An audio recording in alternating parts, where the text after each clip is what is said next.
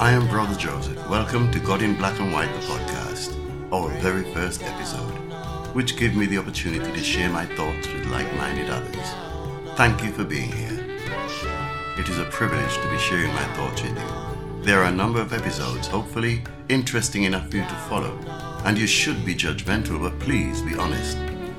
You're also encouraged to follow me on Facebook and on Twitter at BrotherJoseph16. I am not in any way a religious person. In fact, I believe the falsehood religion represents places it at the forefront of all major problems in this world. Self-righteousness, superiority, deprivation, hatred, and war are some of the greatest gifts from religion. It is a subject which gives humankind unimaginable pride when killing their brother before once more giving thanks for the strength to do so. I wonder which God would welcome so many migrating fools. We Nubians in particular need to get it right, and there has never been a better time. Our children are committing suicide and murdering each other for sport. It is their high, their ultimate high. Some want to feel their lives leaving their bodies, and others want to observe it leaving. It all occurs as the aftermath of great trauma and pain. I am the author of God in Black and White, The Book of Real Lives, which is available on Amazon Books. I am a humble messenger who speak for others, for those who cannot speak for themselves. The reasons are not important, but I do speak for them. I speak for the innocent imprisoned and the innocent executed. I speak for the persecuted and disadvantaged, barely existing in a righteous world of plenty. I speak for the children of creation, for those who assess their lives from the perspective of reality rather than one of a fantasy steeped in fear. I also speak for the Nubian race. I will explain more fully during my forthcoming podcast. In addition, you will understand why I believe fear and not wisdom is our truth. Why I believe fear is the father of all faiths. Fear of discomfort and further displacement has prevented the Nubian people denouncing Aryan historians as prolific liars. They have successfully erased us from the true history of humankind. Moreover, fear of a mythical nondescript entity has enshrouded our minds in darkness and hopelessness. We have spent so long staring into the blackness of our imaginations. We are now totally unaware of who or what we are, and we now live in constant fear of each other. We are a race of religious villages, with fear and mistrust our only salvation. And it's a shame. This is my first and probably one of the scariest things I have ever attempted to date, because the demon hides from identification. So be gentle with me, as I am a little fragile right now. Even while knowing with my Father, I have nothing to fear except fear itself. You see, my aim here is to show how the use or misuse of religion has bamboozled us all, in particular the Nubian race, to show how religion has helped to make this world a safer place, whilst at the same time used to fulfill the prophecies of those with evil intent. Crazy, huh? Listen on. It gets crazier. Yet the confusion is not the result of any dastardly plot by man or men, but simply a direct result of the world's history built on a lie. I'll be giving you hints throughout these releases, and you may agree or disagree. It makes no difference, as there will only be hints and not answers.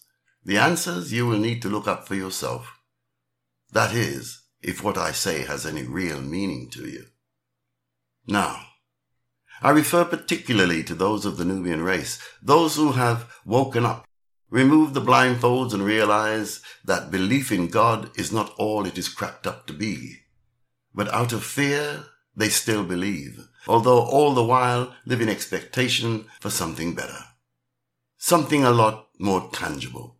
Something which makes sense, and a reality which does not need a university degree or a theological lecture to understand.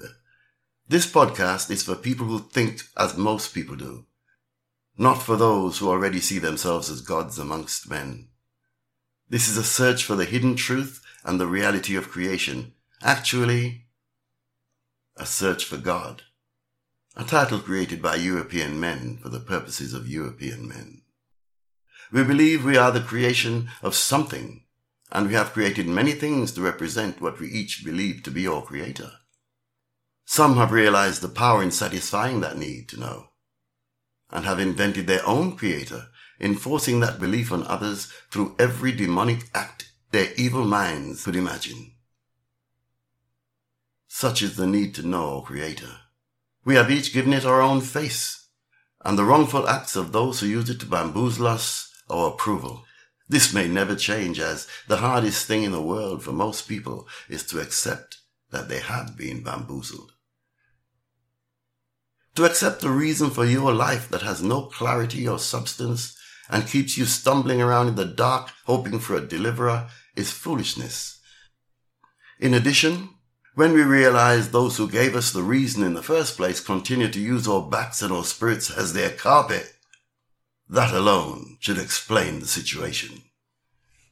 This is foolishness, believing in a concept responsible for the way you live, without first checking the validity of it. So search for the truth, because there is some truth there. But what is it? Can we ever uncover the mysteries with our overinflated God complexes? People may just be germ-infested organisms in a galactic pile of feces. In fact, our complete galactic infrastructure as we define it could well be just another huge pile of intergalactic feces. The fact is, the eyes are useless when the mind has been blinded. There's no reason to look anymore, not while we're being told. Therefore, my advice today is, step out of your imagination. Do not allow yourself bamboozled. Never be told who you are. Open your eyes and your mind. Discover the truth for yourself. It has always been there in plain sight. Then again, the most insidious lie is the one that exists in plain sight. And you really should take note of that and not let fear be the father of your faith. Know the truth will set you free. Stress, the main result of the lie we live in, will disappear as a result of that discovery. So until the next time. I am Brother Joseph, the messenger. See you next time, and remember, do not shoot this messenger. The message is mine to deliver. You may think on it or discard it. You may do with it whatever you will. But you are being told, and the choices are yours to make. Meanwhile, never apologize to anyone for being whom you are. None will apologize to you for not seeing who you were. And you are simply a product of that life in which they too have been major players.